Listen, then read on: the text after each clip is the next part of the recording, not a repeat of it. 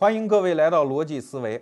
今天啊，先给大伙说一件八年前的旧事儿啊。那个时候我在一个媒体工作，请当时已经红得发紫的易中天老师来到我们栏目做一期节目啊。易中天老师当时刚讲完三国，炙手可热，大明星啊。中午呢，我抱着追星的心态啊，请他吃顿饭，利用职务之便啊。呃，见面之后寒暄握手，握完手之后我就跟他讲了一句话。 我说易老师啊，我说我读过你几乎所有的书哈、啊，我认为你最有价值的书不是什么三国，而是这一本，叫《艰难的一跃》，副标题是《美国宪法的诞生和我们的反思》啊。这本书现在再版了，据说新名叫《费城风云》啊。不管了，我拥有的这本还是十年前的旧藏啊。闻听此言，易中天老师立即又站起身来，重新和我握手，而且是两只手握住我的一只手，上下晃动，说：“小伙子，你懂我啊！”那个时候我是小伙子嘛啊，你懂我啊！很少有人跟我提这本书，而这本书确实是我至今为止最重要的一本书。哎，为啥呢？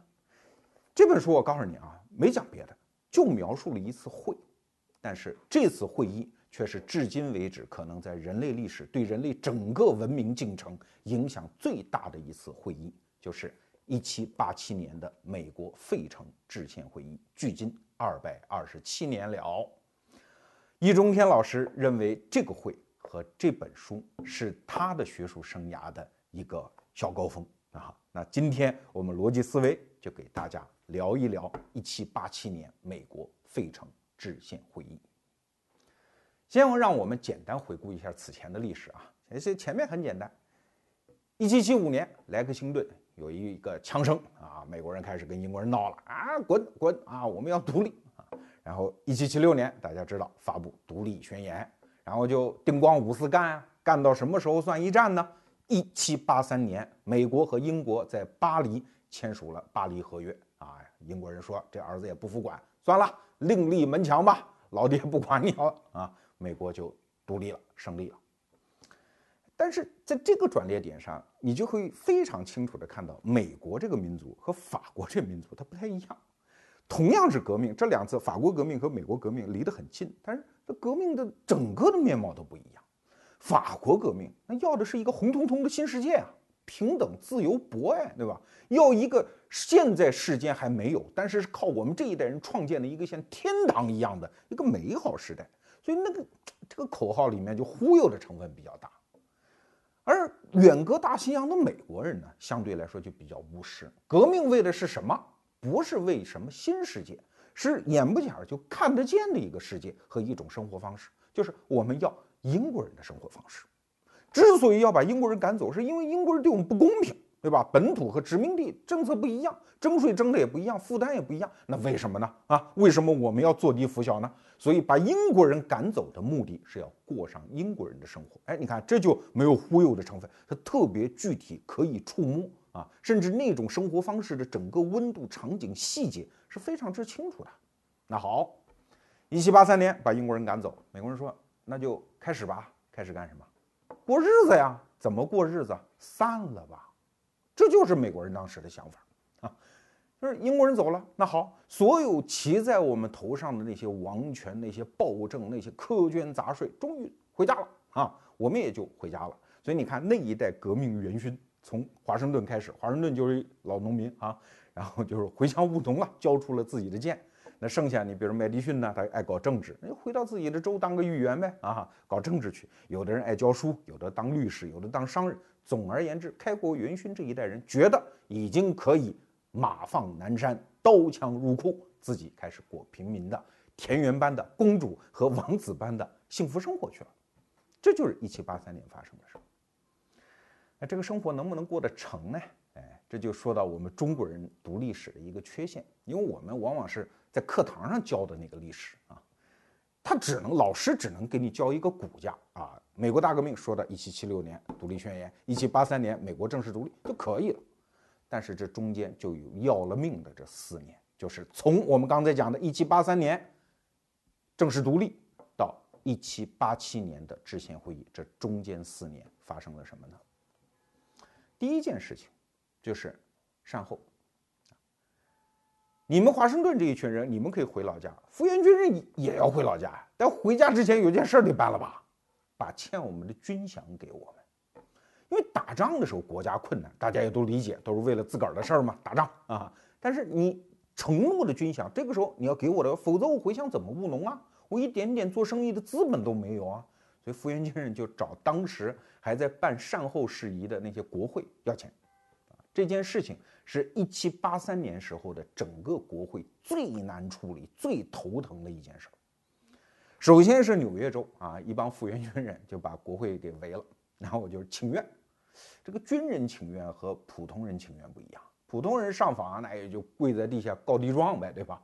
军人加上有组织，这没掏出枪来，这叫请愿；掏出枪来就是暴动啊！啊，往往只在一念之间。就国会就搞得很紧张，赶紧把华盛顿给叫来。哎，华盛顿说：“你看老长官来了，对吧？兄弟们，别闹，别闹，别闹啊！这时候国家真的是没招，所以华盛顿用自己的威望，把纽约州这一次的危机就算是度过了。但华盛顿不能老保着国会开会啊，对吧？所以国会等他过了几个月，跑到宾夕法尼亚州的费城去开会的时候，这是六月份就出事儿了。一帮复员军人也是把国会一围，请愿啊。”没有武装啊，但是请愿。哎呀，这个国会就很紧张。你想啊，他又没有华盛顿在旁边护驾，一帮不太讲理的军人群情激愤，在那儿请愿，怎么办？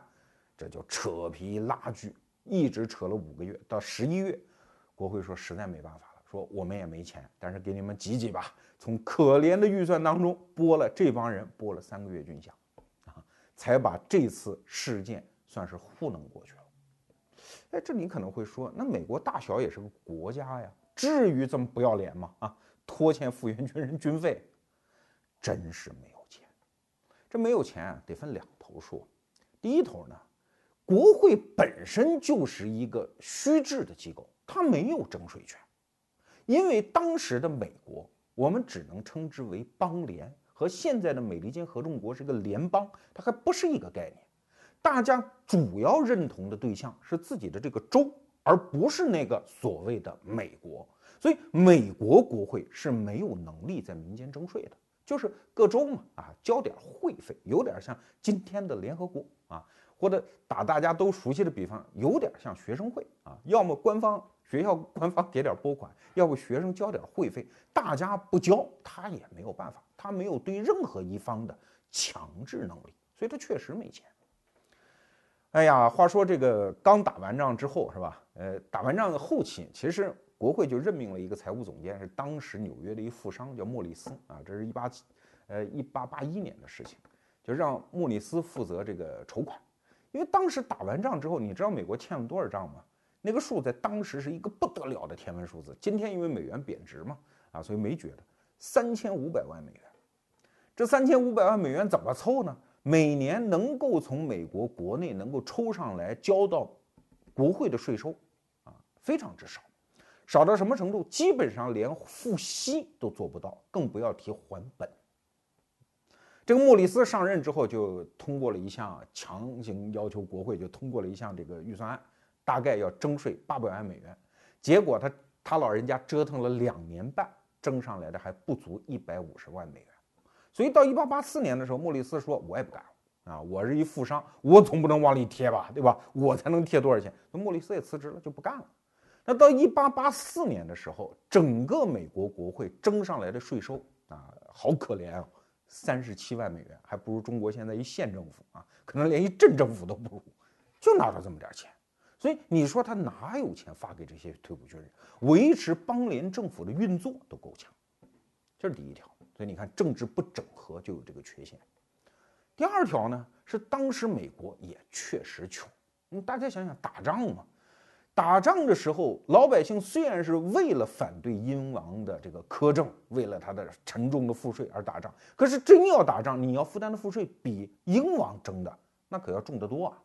所以，据我看到的材料啊，基本上当时美国人民拿出了三分之一的收入，我指的是小老百姓，三分之一的收入都交给了税收来支持独立战争，啊，所以当时国内也确实到了民穷财尽的时候了。而且，独立战争一打完，美国正式独立之后，它的国际环境也发生了一些微妙的变化啊。呃，当时美国政府是派了一个人，这个人就是美国第二届总统华盛顿之后的那个人，叫亚当斯，就出使英国，当第一任驻英国公使。他身上就背负了一使命，哎，就是说爹，哎，不能叫爹了，就是英国人哈，咱们接着做生意啊。英国人说那没有那个事儿，因为英国人心里清楚，我的商品你美国人是需要的啊，因为我是原来的母国嘛，我们的东西继续可以远销美国。但是对不起，美国的商品我们不需要，所以英国港口彻底就对美国商船封锁了。你不要对我进口，什么东西我都不收你的啊！你不是闹吗？你不是横吗？你不是羽毛硬了吗？你不是要分家单过吧？自己过去吧！啊，既然不听爹的话，学费自己想招。这英国人的态度。当时几个美国大的贸易伙伴，比如法国、西班牙，也是这个情况。美国、西班牙当然是帮着美国这头的，但为什么要帮你呢？是为了给英国人拆他的墙啊，对吧？给英国人捣点乱。哎，现在捣乱捣成了，所以原来在战争期间，法国和西班牙给美国提供的一系列贸易优惠政策又撤出了。所以当时美国的对外贸易情况已经严重到什么程度？我看到的史料啊，就是十八世纪的八十年代后期，比二十多年前，就是独立战争没打之前的六十年代，整个美国对外的人均出口额下降了 百分之三十。大量的什么水手啊、码头工人啊、制造业的工人啊，全部在家闲着没事干。所以当时应该说是美国经济已经掉入了一种低谷的状态。那怎么办呢？啊，没办法，一团糟。我们来打个比方啊，我们现在的中国人就会比较理解这种境况，就是物业公司，你买了一房子，住到一小区，哎呀，大家都觉得这物业公司太操蛋了，不好，垃圾也扫不干净，电灯泡也不经常换，对吧？看车的也不是特别负责任，收的物业费还巨高，为什么要你呢？滚啊！然后一通起哄，就把物业公司给撵走了。可是撵走之后发现，还不如没有有物业公司那会儿呢，垃圾也没人扫了，小区的门卫也没人管了，隔壁小区的人老来遛狗啊啊，满院子都是狗屎，他就遇到这种情况，所以大家就在想啊，我们是不是要把原来的这个物业公司给弄回来啊？既然英国人已经走了，那是不是我们自己就要组建一个新的物业公司啊？在想起这个想法的同时，其实还有一个重要的问题。就是整个社会陷入了一种叫无权威状态。大家想想啊，前任物业公司撤走了，可不仅仅是卫生没人搞了啊，最容易发生的情况是，整个社区里面开始进入一种叫暴力逻辑，就谁家横啊，我家有四个儿子啊，隔壁家住的就是一寡妇带一闺女，我们就可以欺负你啊啊，把垃圾往你们家门口倒，等等，就会出现这种情况。所以在当时的美国已经遍地出现了叫权威崩溃的征兆。啊，给大家举几个例子。首先就是民间，因为穷嘛，很多人穷，那债务还不起，还不起怎么办？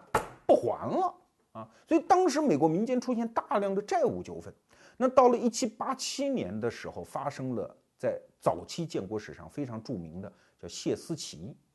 谢斯这个什么人呢？他也是个复员军人啊，但是可能在队伍当中威望比较高啊，然后可能也有一点军事才能吧。这很多还不起账的人，就是一拍脑袋说账就不还了，投奔谢斯去也，然后就围绕他周边就聚集了好几百人。因为这个搞得州政府也很紧张啊，又派队伍去看着他，怕他怎么？哎，最后果然擦枪起火，就变成了一个叫谢斯起义。但是据我看到的史料，谢斯起义的规模并不大，我看到的一场战斗也就死了四个人啊。但是后来美国人在这方面还是比较宽容的啊，把镇压下去之后，呃，刚开始说除了谢斯啊，还有他身边的三个人，其他都赦免。后来第二年把谢斯也给赦免了。所以虽然用很妥协的方式处理了这些社会矛盾，但是大家想想，整个社会已经出现了一个声音啊，就是没有权威，大家凭着自己的能够调动的暴力和整个社会为敌。我这个老天啊，这社会很容易就退回到丛林状态。那大家说，当时不还有州政府吗？毕竟还有美国这个国会吗？要知道这个国会可怜到什么程度哈、啊！我看到一个史料，当时有一个叫《波士顿先驱晚报》，《波士顿先驱晚报》里面就写了一句话，说这个美国这帮开国会这帮人啊，他们就像游山玩水一样啊，什么普林斯顿开个会，费城开个会，纽约开个会，这几年、啊、就就基本因为没首都嘛，就四处晃。说我给你出一主意吧，啊，说你们最好搞一热气球啊，你们自己几个先生就到热气球上开，然后就想到哪儿办点事儿呢，就就降落，然后在那儿办点事儿，不挺好吗？啊。这个话其实是一个不太有恶意的一个小玩笑，但是大家也想得出来，大家对国会这帮人呢、啊、就觉得是小丑，藐视你们，没有权威可言。国会内部也是一塌糊涂啊，大州小州之间的这个矛盾在国会里面那就吵得一塌糊涂。你比如说，这个纽约州和新泽西州，现在在纽约上班的中国人都知道啊，有的人就住在新泽西州，很近。但新泽西州没有港口，纽约是有港口的，所以纽约说那你得交税啊，你的货物出口你得从我这儿交税啊。新泽西州就不服，不是说一个国家吗？为什么要给你交税呢？啊，然后纽约说你必须要交。那新泽西州那我以后开会我就不来了，我撂挑子啊，份子份子钱我也不交。所以当时的美国国会就陷入这样的窘境，这种窘境大家想想现在联合国就知道了，对吧？像美国这种大国呢，哎，一不爽就会费老子不交了。啊，国会也拿他没办法。这小国呢，你们要谴责我动不动，这开会我不来了，你什么活动我抵制，对吧？然后大家又是有一些规则的，达不到法定人数，很多法案又通过不了，所以搞得这个议长，整个的这个国会的召集人就是焦头烂额，基本上国家的权威是就是瘫软在地下。打一个中国人都能理解的民间的比方啊，一大家子爹死了。现在有个娘啊，这个娘呢，平时都是以慈母的身份出现的，对吧？你说是长辈吧，也是个长辈，但这长辈呢，在家没什么权威，所以在中国农村很多地方就这样，老爹一死就分家，然后最可怜的就是这老娘啊，到底是跟大儿子过呢，跟二儿子过呢？哎，两个兄弟在家又打得一塌糊涂，娘说谁谁都不听，基本上美国当时就处于这样的处境。那好，怎么办？所有的答案都摆在人面前，另建一个自己组建的物业公司吧。美国第二任总统亚当斯，就我们刚才说那个驻英国公使，就说：“哎呀，看来搞败英国人的炮舰很容易，管好自己不容易啊！”在一七八七年之前，华盛顿给他的朋友还写了一封信，里面讲了大概两层意思。第一层意思啊，说啊，看来我们还是高估了人性啊，这人性啊，有的时候你不是用一种强制的力量来管理它，即使是你为了所有人的利益设计的规则。看来也执行不下去，所以看来我们还是需要一个相对强大的国家。哎，华盛顿就讲了这层意思。那既然这已经成为所有的上层精英的共识，那就开一个会吧。什么会呢？就是一七八七年的这本书里写的费城制宪会议。在人类的思想史当中啊，有一脉传统叫无政府主义。啊，没有政府多好呀！没有警察，没有军队，没有税收，没有任何强制。哦哟，那就是天堂，所有人都安居乐业。那社会秩序怎么办呢？他们说放心，自然上帝会给我们一种自然秩序啊，有自由市场经济在那戳着呢啊，自然会形成秩序。其实直到今天啊，中国还有一派学者持这种观点，他们自称为叫奥地利经济学派。这帮人就不能听政府俩字儿啊，只要是政府，只要有税收，都是强制，都是抢劫啊。当然也有他们的反对者说，哎呀，说你们那哪叫奥地利经济学派呢？你们那叫国产奥地利经济学派，简称国奥派啊。呃，你们那个无政府主义是行不通的。当然，今天我们不涉及经济学的争论，但是我们想说的是，在人类历史上确实存在过一次无政府主义的实验哦。这就是一七八三年到一七八七年这四年间的美国。实验下来，所有美国的精英都发现。不管有多难，我们一定要亲手建立和设计自己的政府样式，我们不能再这样无政府主义过下去了。所以美国的精英们就决定，我们得开会修宪，把邦联变成联邦。但是有这个动议之后发现这个会开不成，因为按照当时邦联的宪法规定，如果要修宪得十三个州全部同意才能开成啊。那你说这个会开到哪一年去啊？光这个确定会期可能就确定不下来，所以后来美国人也没那么死心眼啊，后来就找了一个权宜之计，就借着开一个什么叫贸易规则的一个会议啊，然后我们来开这个制宪会议。当然，所有的州其实当时都心知肚明了，那些开国元勋们啊，那些政治家们私下也写信也勾兑这些事儿啊，勾兑差不多，大家都知道，好，这次去修宪，于是就决定一七八七年五月十二号在一个叫费城的地方开这次制宪会议。这个会啊，我们隔了两百多年一看啊，开得好可怜的。首先，费城，费城当时多少人口呢？四万人啊，这已经是美国第一大城市了啊。第二大城市是纽约，三三万多人。第三大城市就是波士顿了，一万八千人。当时世界上大城市都多大？巴黎六十多万人，伦敦九十多万人。咱北京一百多万人啊，都是铁岭，都是大城市。美国当时就是一大农村嘛，而且这个会开的，说实话，大家又重视，但是行的就战略上很重视，战术上太不重视了。各个州选了七十四个代表，而真正到会的，到一天会我们都承认他到会了啊，只有五十五个人。像那个罗德岛那个州也是十三个州之一啊，从头到尾一个代表都没派啊，就觉得你们搞得成吗？啊，那么多矛盾啊，确实代表到的也是稀稀拉拉的。五月十二号开会，结果早到的人发现亏了啊，鬼都没来啊。然后一直到五月二十五号才算凑齐了七个州的代表，新泽西州的代表到了啊，凑因为过半数了嘛，这个会才开得成。到六月份、七月份。陆陆续续都还有代表要到场啊！不时一敲门，有人拎行李啊，某某州代表我来开会，这开得非常不严肃啊！而且如果你去过费城啊，它有那个独立宫那个建筑，就是当年开会那个房子就在那儿，那房子也不大，而且你想，五月份开到九月份，正好跨一个夏季，在当时的阳光暴晒下，你今天去参观独立宫里面有空调，当时木有的呀。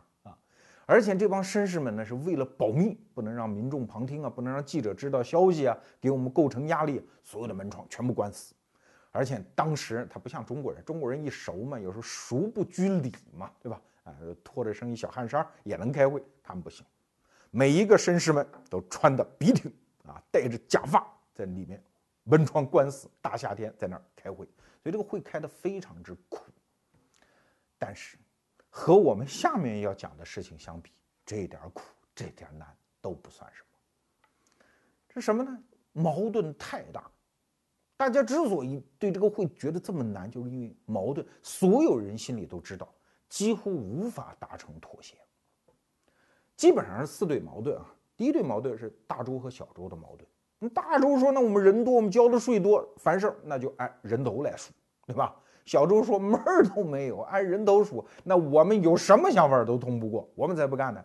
这个按人头的规则我们不服啊，要玩就按州投票。这是大州小州矛盾。然后有工商业的州和农耕业的州之间的矛盾。工商业嘛，当然希望把税收下降嘛，关税下降。农耕为主的州，他是希望关税调得高高的，搞保护主义。北方和南方也有矛盾，南方奴隶多呀，啊，南方州就提出来收税呢，最好奴隶不计入人口，显得我们人口少，少交点税。表决选众议院议员的时候，我们得奴隶得算人。这北方州说你们搞笑吗？你们自己都自相矛盾吗？哎，这也是一堆矛盾。还有一堆矛盾就是东部州和西部州之间的矛盾。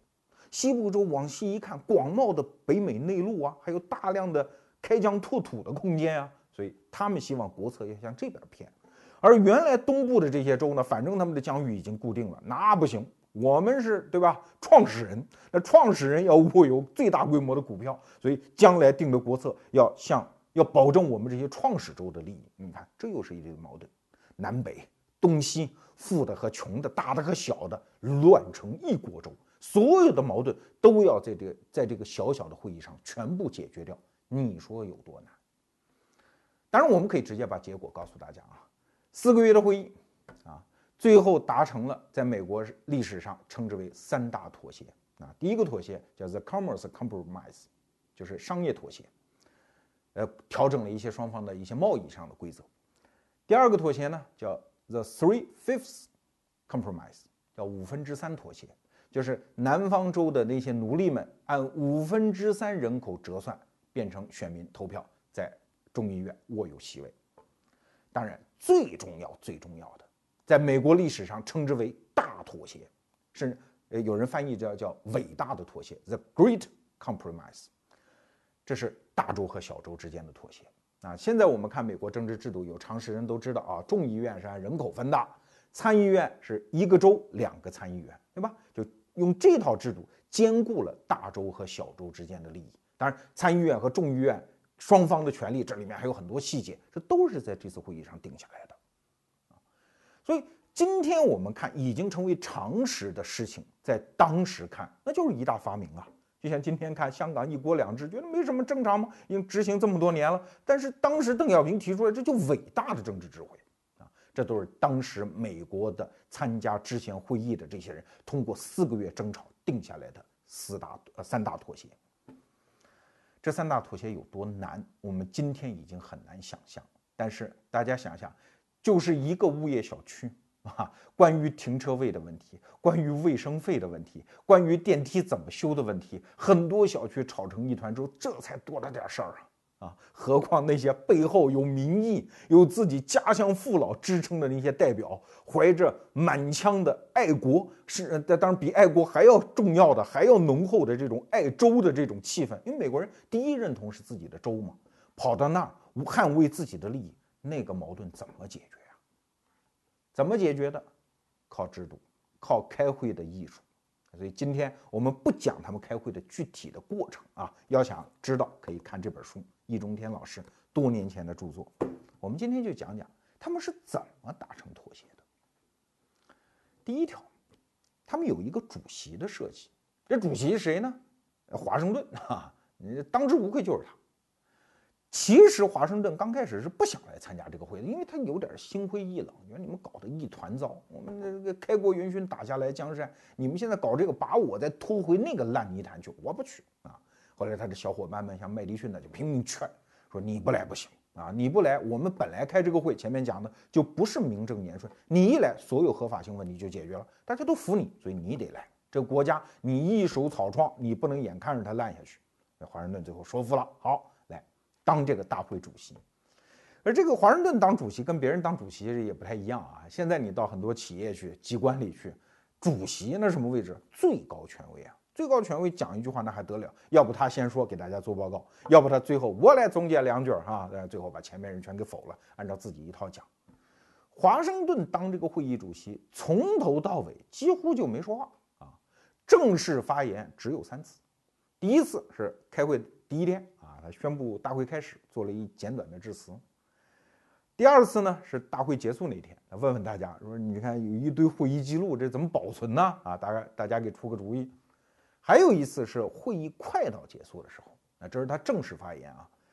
他呃，因为当时又为众议院是三万人选一个议员，还是四万人选一议员，又有人提出来啊一个新的动议。华盛顿说啊，说你看我们坚持了这么久，大家都不容易。这个时候大局不容破裂，这个动议我就赞成了啊！我提议赞成，大家觉得怎么样啊？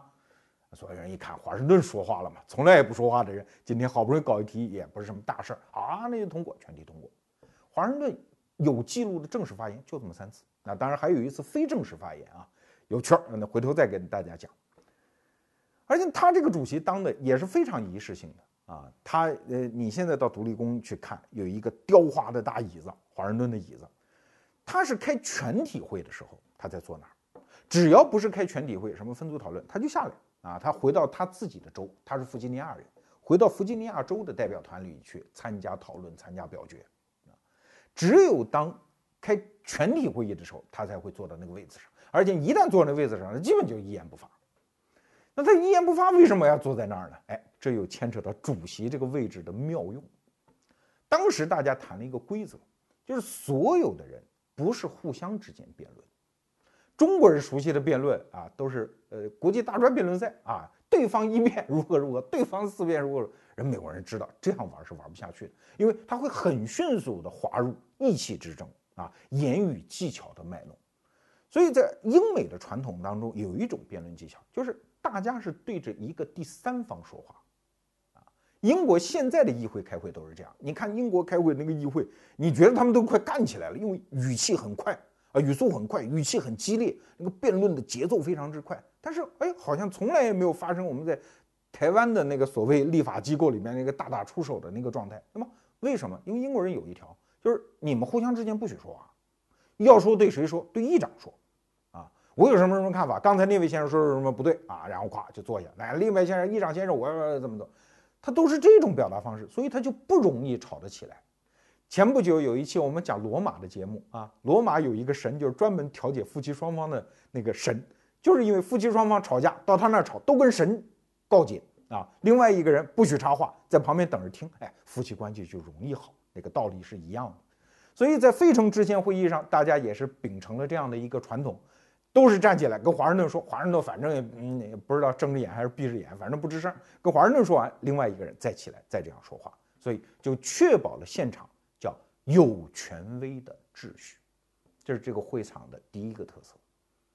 第二个特色呢，就是委员会制啊，这个传统一直保持到了今天。现在你在美国的现大政新闻里面还可以听到什么军事委员会啊、参议院的呃什么预算委员会啊等等。当年美国人就是这么讨论问题的。任何一个事项，我们都先委托一个委员会，他们去起草基本的设想，然后他们这帮专家对这方面比较擅长的人觉得，哎，讨论差不多了，再提交到全体会议上进行表决。都是用这种方法。但是在制宪会议当中还有一个有趣儿的一个，当时我看的时候也觉得很奇怪的一个制度设计，叫全体委员会。你想啊，全体委员会和全体会议之间没有区别，参加的人都一模一样，但是不一样啊。全体委员会仍然是委员会，这个讨论的气氛可以相对松懈啊，大家可以讨论的争执的激烈，而一到全体大会的时候，所有人都正襟危坐，用比较正式的程序进行开会。那这个分别是怎么来的呢？其实要倒就要倒到英国人当时的设计。英国早年间王权还是很盛的，那国王在那一坐，大家甭管你是反对党还是执政党，你互相之间讨论问题，那皇上一旦怒了，那后果还是很严重的呀。但是后来呢，王权就衰败了，所以议会开会的时候国王就不来了啊，不来但是总得有个象征啊，所以就把王杖搁在这儿啊，权杖搁在这儿，就是权当国王还在现场。这个时候就叫全体会议。那如果发现有些问题实在讨论的在全体这么正式的范围里不好讨论，怎么办呢？议长就把权杖收起来啊，说国王不在啊，现在你们说什么都可以了，大家放松点讨论，这叫全体委员会啊。大家吵吵完了之后达成一共识，好，议长把王杖掏出来往桌上一搁，现在开始表决，这叫切换到全体会议。那华盛顿在制宪会议的现场就扮演了这个权杖的角色，虽然他跟那个木头棍子一样啥话都不说，但是他在和不在现场的氛围的调节还是不一样的啊。所以这个制度的设计是为了尊重少数精英对特定领域问题的发言权设定的这样的一个制度。制宪会议的第三个有趣的规则就是允许说话不算数啊。我们小时候小朋友之间哪怕一块糖的事情，那也得拉钩上吊，一百年不许要啊。你决策嘛，承诺嘛，你是个人嘛，你总得有个严肃性嘛。哎，人制宪会议不讲，任何想法只要是你回头觉得不合适，我那天投那赞成票不对啊，这事儿我们是不是在意啊？哎，大伙儿要是同意那还得在意。据我们看到的材料啊，其中有一项动议被反复表决过七十多回啊，所以可见这是一个特别常见的一个当时的场景。那你会说，这不是拖慢了会议的效率吗？对，但这也是一个非常有长远眼光的一个规则。你想，所有的代表又不是今天的省委书记能代表全国人民向中央表个忠心，他们不行的，都是议会选出来的代表。如果他们投的赞成票，从长久看，因为没有深思熟虑，违背了。伤害了本州人民的利益，他回家他没法交代的呀。而且这个宪法文本不管现场，哪怕百分之百的通过也没有用，各州的议会还得再表决再批准啊。所以一定要给大家留下反悔的机会。而且我们平时说服过人的人都知道，一时间设计一个氛围，设计一个气场，让某一个人很委屈的甚至是违心的答应某件事儿是很容易的。但是你放他回家睡一觉，那第二天早上擦擦眼睛想，不对呀、啊，昨天晚上那个事儿说错了呀，对吧？他不心服口服，你就不行。美国这部宪法厉害就厉害在这儿，二百多年只有一些修正案，原来的宪法的文本一个字没动过、啊、所以它是一个、呃、就是用林达的说法，它是一个设计的非常精美的，是人类智慧的一个结晶的一个政治机器。所以如果没有一个现场允许大家反悔，只是寄望于大家一时头脑发热写一个赞字啊，没有踩，其实是没有用的。它是一个向成立建矗立在那儿几十年甚至几百年的一个政治建筑物，你就必须要用长远的眼光和有宽容性的规则来对付它。啊，这就说完了现场的一些规则了哈。呃，其实最后啊，可以给大家推荐一本书，就是罗伯特议事法则。啊，罗伯特这个人呢是个军官，他不是生活在制宪会议那个阶段啊，他是十九世纪六十年代的人。他写这本书呢，是因为当时美国很多民间社团兴起啊，大家都是说我们自己决定自己的事儿啊，可是怎么开会不懂啊。确实啊，今天我们到一些中国的小区的物业管理委员会，就是业主委员会里面，你看看那个开会，乱成一锅粥啊，大家其实并不会开会。所以罗伯特这个军官，他就把从制宪会议开始，一直到十九世纪六十年代，当时美国关于开会的一些规则成型的经验积淀下来，形成了这本书。所以很多 N G O 组织，或者你想做一些线下社群，大家怎么开会，怎么达成共识，这本书是必读的读物啊。当然，这本书第一版翻译，你猜译的人是谁啊？孙中山。当时他把罗伯特议事规则简约了译了一版，叫《民权初步》。啊，所以在中山先生看来，想搞民主，学会怎么吵架，怎么妥协，那也是第一步啊。刚才我们说了，美国人开立宪会议定下来一整套开会的规矩，包括后来的美国宪法，其实也就是一套规矩嘛。出来之后，全世界人民都很羡慕啊，包括我们中国人民，在满清末年那几年，大家喊的都是立宪立宪。哎，我们觉得就是要学美国人，那搞出一套规矩来，大家都按规矩来，世界不就成天堂了吗？当然，这套实验在中国后来的结果大家都知道了。中南美洲很多国家也都羡慕美国人呢、啊，很多中南美洲国家的宪法就是照美国宪法一个字一个字抄的呀。但是后来的结果又如何呢？可见光有规矩是不行的，关键看执行规矩的人是谁。说到人哈，不知道大家注意到没有？刚才我们所有叙事里面有一个人不在哈、啊，这个人既是独立宣言的起草者，后来又是美国的第三任总统华盛顿将军忠诚的合作伙伴啊，居然在这么重要的历史事件里他没露面。这个人是杰斐逊。杰斐逊他真是来不了啊，这个时候人出差去了，去法国巴黎当美国第一任驻法国公使。他在法国其实一直密切地关注着立宪会议的进程，包括他拿到了立宪会议代表的名单，看了一眼之后，杰斐逊说：“哎呀，这批人不得了，这是一批半神半人的人。”哎呀，这个评价出来之后，对美国舆论那是有重大影响，因为杰斐逊说的呀。所以立宪会议这个好像不太合法的这么一个会议，因为有了这么一句话，也获得了一个保驾护航的作用，在舆论上啊。当然，这也说明一点，就是参加立宪会议的这些人，确实是美国当时精英的精英，是一个得到全社会共识的一帮人。所以下面我们就说说这帮人。我们先来打个比方，一个班同学毕业多年之后，哎，大家岁数也大了，也有点小成就了，所以我们组织一个同班同学会吧。这个同学会有搞得好的，有搞得不好的。如果是一个搞得好的同学会，通常来说，这个会里面得有这么几个人啊，包括其他的民间组织都一样，得有这么几个角色的人。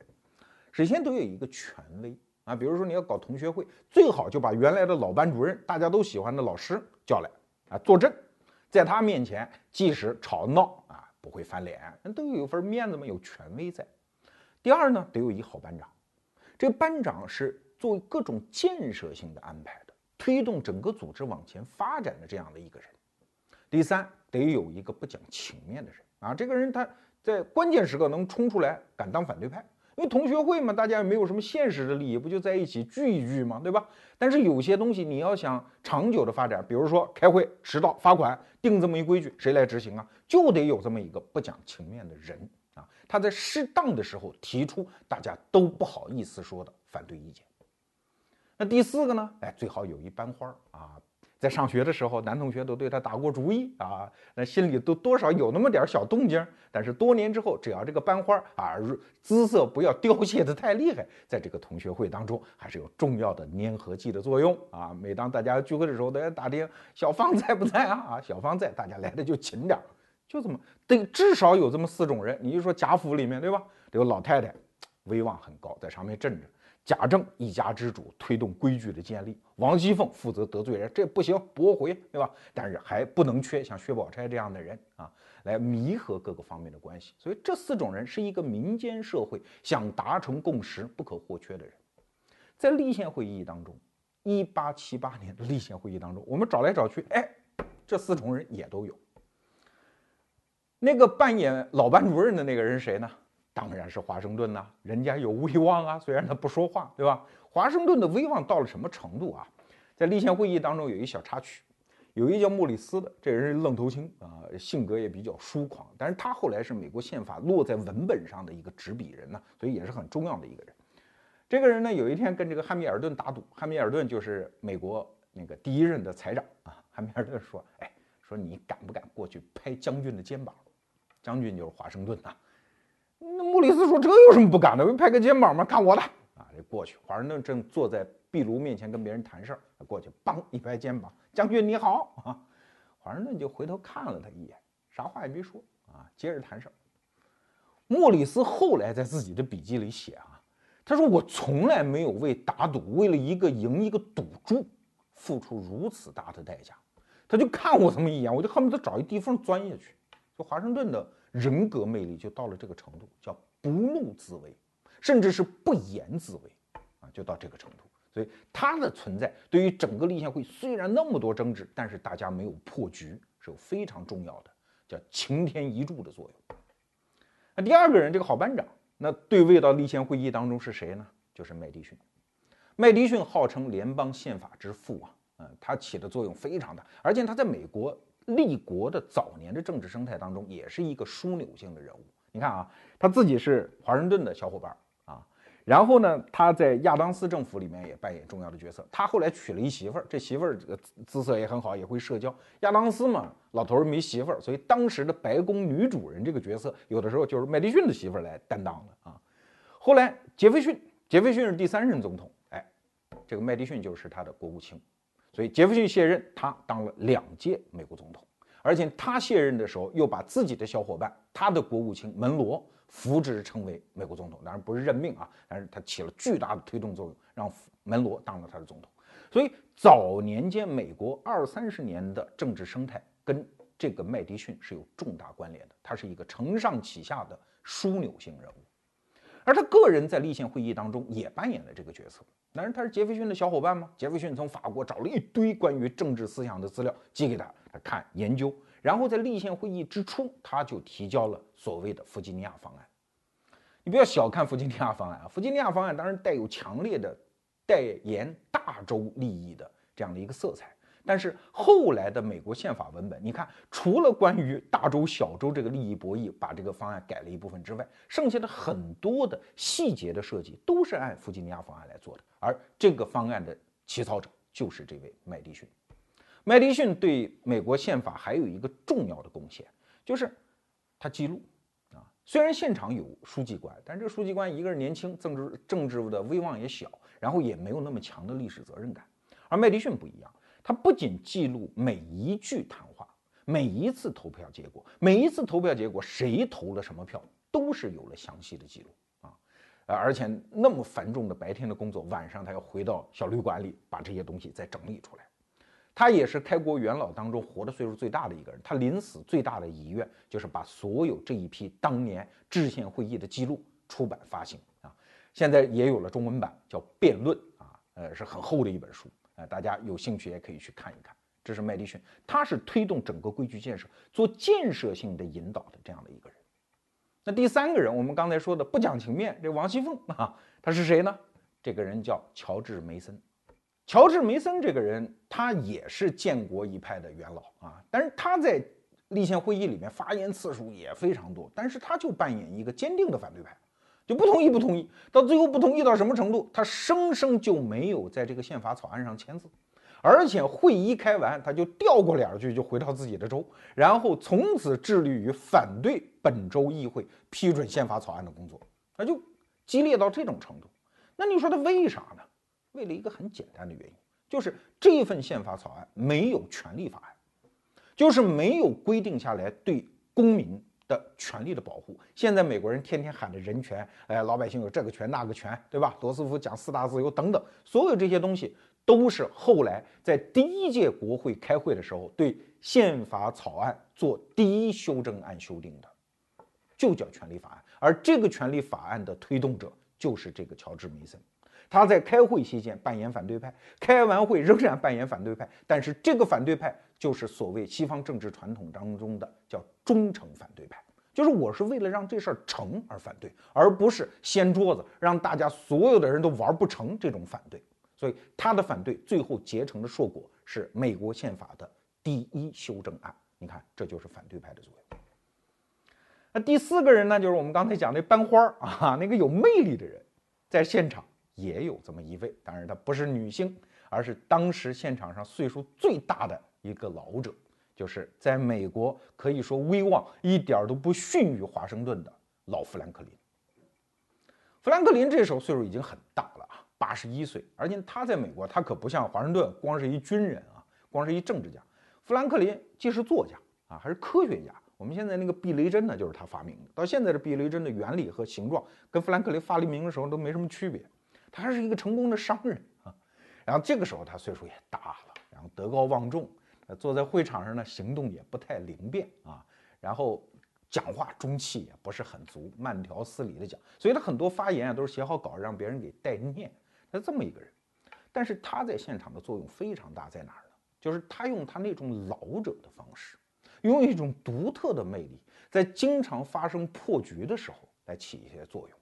这种作用不是说看老朽之面啊，这事儿听我的，就这么办。人不说这个话，他往往呢是插科打诨，或者是给大家讲一个段子，或者是讲一点呢，让大家跳出眼下的情境，来想一些更深远、更广大的事情啊。比如说他在会议当中，他经常玩这一招啊，一旦吵得实在是不行了，富兰克林就会提议，要不我们每天开会早晨的时候请一个牧师带领我们做一些祈祷好不好呀？虽然后来有人提不行，没有这笔预算啊，但是他经常这么说。其实他言外之意呢，就是哎呀，这都是为一件千秋大业，是为了对自己的良心负责、自己的选民负责、对上帝负责的事情，对吧？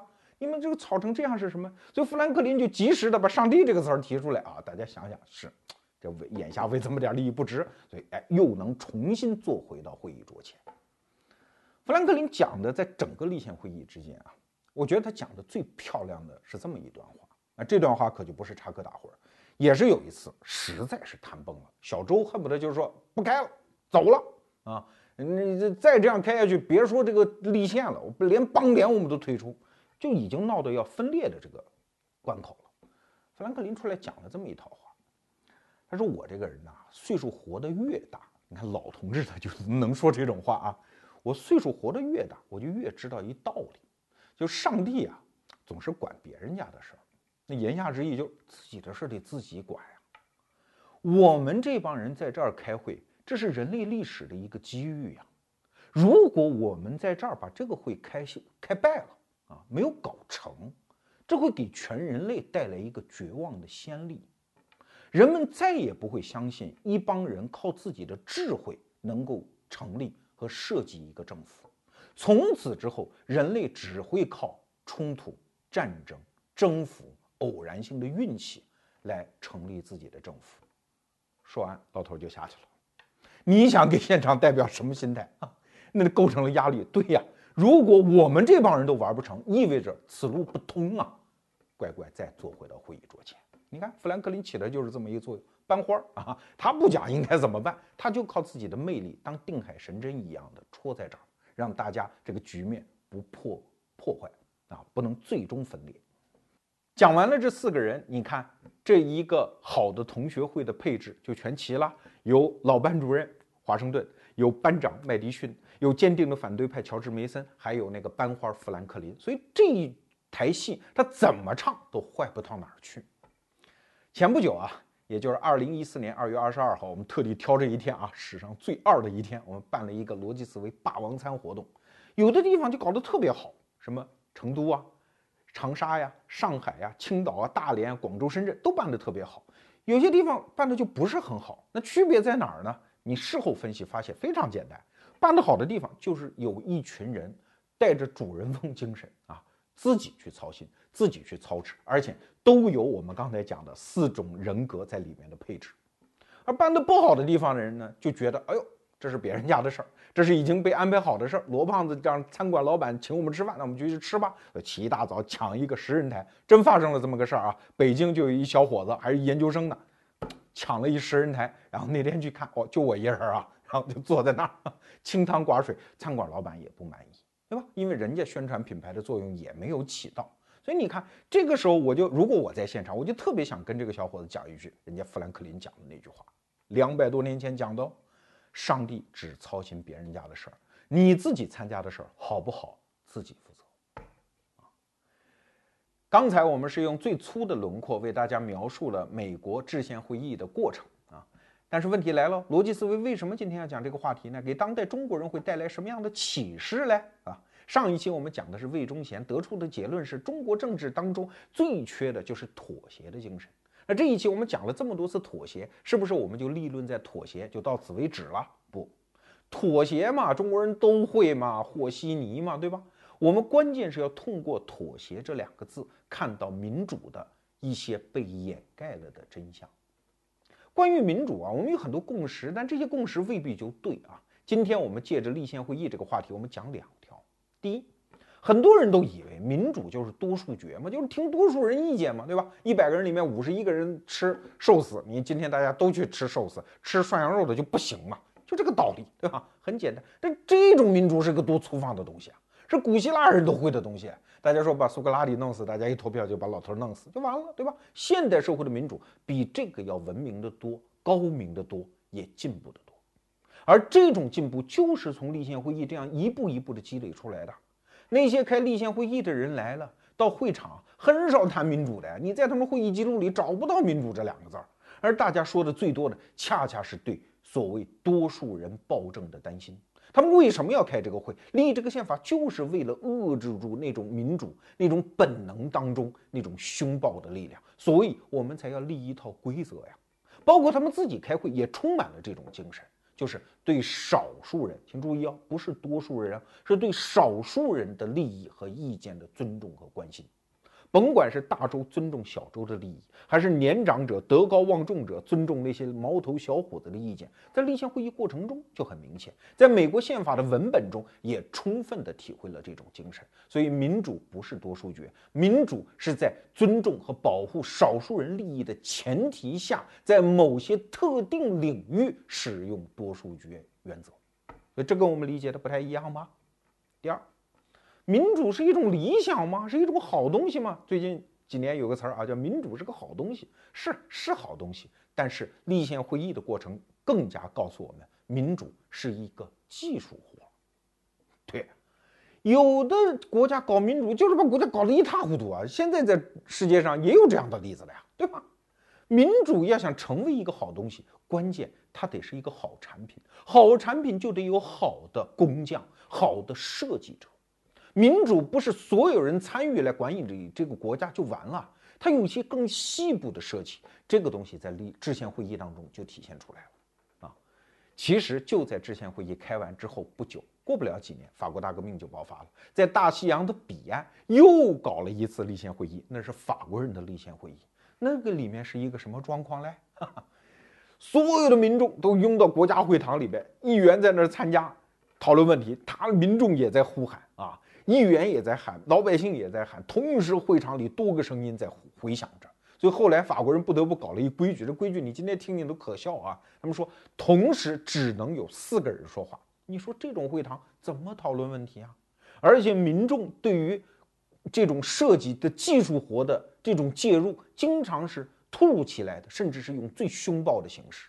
比如说法国国王路易十六后来被砍头的那个，就是开着开着会，一帮民众冲进去，逮捕了，宣布逮捕了，把国王啊，然后过几天就上断头台了，然后把那个什么，他们发动一次政变，说冲进议会，把吉伦特派说有二十几个议员，这是反动议员，现场宣布逮捕，然后拍下一纸命令说这个就按我们这来表决，今天不表决你们就甭想出去，这也是民众对于民主的参与啊。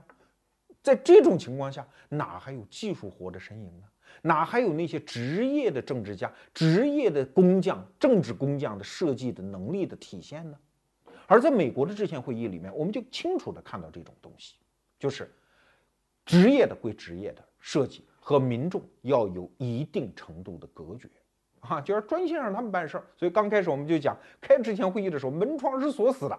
再热天，我们也不能让别人听见我们，不能让报纸听见我们，把我们的讨论给报道出去，形成舆论压力，然后干扰我们的讨论。我们这是一个非常严肃的现场啊。在制宪会议过程当中，曾经有一个小细节，华盛顿我们不是说前面讲说还有一段话说了，我们留在后面说，就这段话。华盛顿有一次非正式发言啊，有一次早上，他开完场之后，他说，拿出一张纸。呃，这是昨天晚上某位先生丢在现场的会议记录，啊，幸好是我们的人捡着了，交给我。这个东西如果被记者捡到了报出去，那就跟我们的保密原则相反呀，啊，如果这些东西被媒体打听到了，暴露出去之后，对我们的会议的进程是毁灭性的呀。各位先生，你们想到了没有？所以今后不要再发生这种事儿。然后把纸往桌上一放，自己走了。据当时现场人讲啊，所有人既羞愧又震惊，因为华盛顿就是这样，平时不说话嘛，那说就是几句重话，而且不用用很重的口气，对吧？所以在当时的参加会的人后来有回忆说，在那个费城那个时段哈，里面充满了一种鬼鬼祟祟的气氛啊，大家保密。所以大家会说，一个民主社会怎么为国家制定宪法啊？这应该在人民大会堂开的一个东西啊，应该向全国人民直播的东西，为什么鬼鬼祟祟呢？对，因为民主是一个技术活。说完今天这个小故事，其实我们想告诉大家的不是民主该怎么办，而是民主也许不是大家平时所想象的那个样子。